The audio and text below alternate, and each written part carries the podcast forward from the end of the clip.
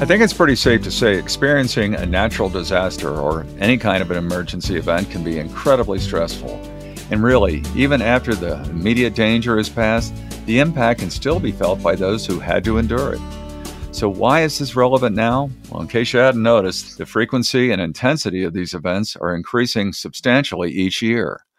According to the National Centers for Environmental Information, from 2017 to 2021, there were close to 18 weather climate disaster events that exceeded $1 billion per year, compared to almost 13 per year in 2010 to 2019. And additionally, in 2022, there have been at least 15 events, with each loss exceeding $1 billion to each affect the United States in, again, 2022. And as these events become increasingly more common, it's important to remember that after the cameras and the crews leave the scenes, the aftermath and effects of these severe events don't end for those personally impacted. Well, welcome back to ClearPath, your roadmap to health and wealth. I'm your host, Al Waller. And today I'm joined by Mihaela Vincze, public health expert for nonprofit Transamerica Institute, to discuss the importance of caring for others after a disaster by exploring the critical value of psychological first aid. But before we get started, I'd like to remind you that if you have any topic ideas for podcast episodes that you'd like to hear about, please reach out to us at info at transamericacenter.org. We'd love to hear from you. So, Mihaela, as always, good to have you here. Yeah, it's great to be back. Now, Mihaela, I swear it's getting to the point where I feel like you know, a week doesn't go by where I don't hear about some significant natural disaster occurring somewhere in the USA or at least someplace in the world. So, could you give us some perspective on how people generally feel or respond in the aftermath of a disaster or other kinds of emergencies? That's a good question since many of us do not think about the long term effects trauma can have. According to the American Psychological Association, Trauma is the ongoing emotional response that results from living through a distressing event, like a car accident or a disaster. Traumatic events are not easy for people to deal with or accept. Uh, they often change your worldview, and the emotional responses to trauma could include flashbacks, uneasiness, and physical symptoms. When it comes to disaster, some people may feel sorrow or anger over the damage or loss. They might feel worried, um, when thinking about rebuilding their lives, or they may simply feel devastated and not even know where to begin. So, taking those first steps towards recovery can be a lot easier with a little support. Having lived through my fair share of uh, serious accidents, I, I know how true that is and how vital it is to support others as they work through their healing process. Now, just to be clear, what exactly is psychological first aid? Well, you might be familiar with first aid, which is medical assistance that is given to a sick or injured person to prevent an injury from worsening or to simply sustain life until full medical treatment is available. Psychological first aid is similar in that it helps survivors in the immediate aftermath of disasters, terrorism, or other emergencies by offering support to help improve health outcomes for these survivors by helping them become more optimistic, helping them build positive self beliefs, and have access to the resources they need in the long run. Psychological first aid is also called PFA. They're interchangeable. So, PFA does not work under the assumption that all survivors will develop severe mental health problems or long term difficulties in recovery. Instead, it focuses on supporting survivors to find healthy coping mechanisms in the stressful aftermath of a disaster.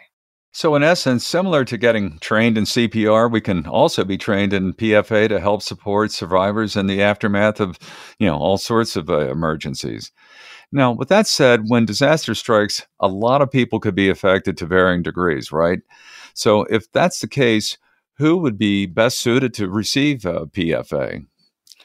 PFA is for anyone impacted by disaster who has acute stress or grief reactions, for those concerned about their safety, for those who are having maybe impairments in functioning, and even for those just with practical needs. Well, that's valuable intel for us to know so that we can, you know, actually be properly prepared if or when something happens. Now, what are some of the common reactions people can anticipate following a disaster? According to the American Psychiatric Association, some common reactions of psychological trauma, especially after a disaster, include trouble staying asleep or falling asleep, experiencing sadness, irritability, depression, anger. You might find yourself feeling numb or confused or even having trouble concentrating. You might feel tired or fatigued all the time, you could have a lack of appetite, or the opposite, you can be eating a lot more than normal social isolation. You might not want to hang out with your friends as often. Um, you might not even have an interest in activities that you once found pleasurable. And then there's physical symptoms such as headaches, stomach aches, as well as misusing substances to cope.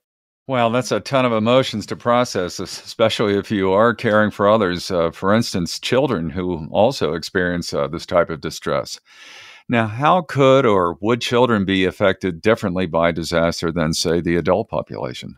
Yeah, that's a good question because children do process trauma differently than adults. Um, very young children, for instance, might become clingy, fearful, they can have tantrums, and even experience behaviors like bedwetting or thumb sucking. School age children, on the other hand, might socially isolate, can find themselves having a harder time getting along with others and getting into fights, or even having trouble with schoolwork. Parents, teachers, and caregivers can help children by listening and responding in an honest, consistent, and supportive manner.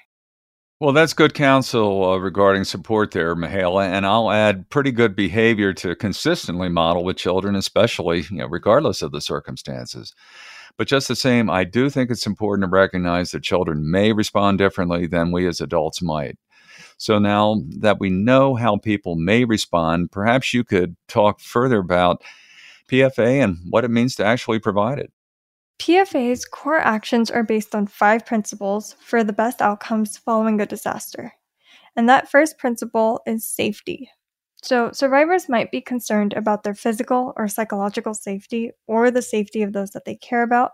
To uphold this principle, you would ensure the removal of threats, whether they're perceived or actual, to reduce responses like fear and anxiety.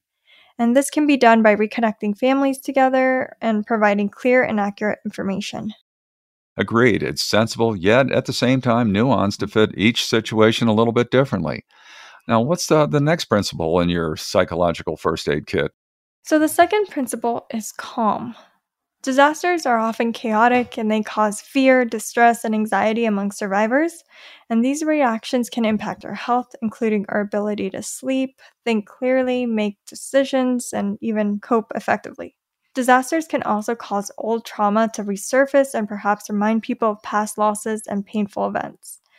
For this principle, you can help survivors identify coping strategies that they have used in the past or even introduce new ones that they may need to address their current distresses and worries. An example of this principle in practice is teaching someone a calming technique following a car crash to mitigate the anxiety of riding in a car following the accident. Great point, and as referenced, having been through a couple of those, uh, a critical and valuable reality to keep in mind. Now, how else can uh, we show up for others after a disaster?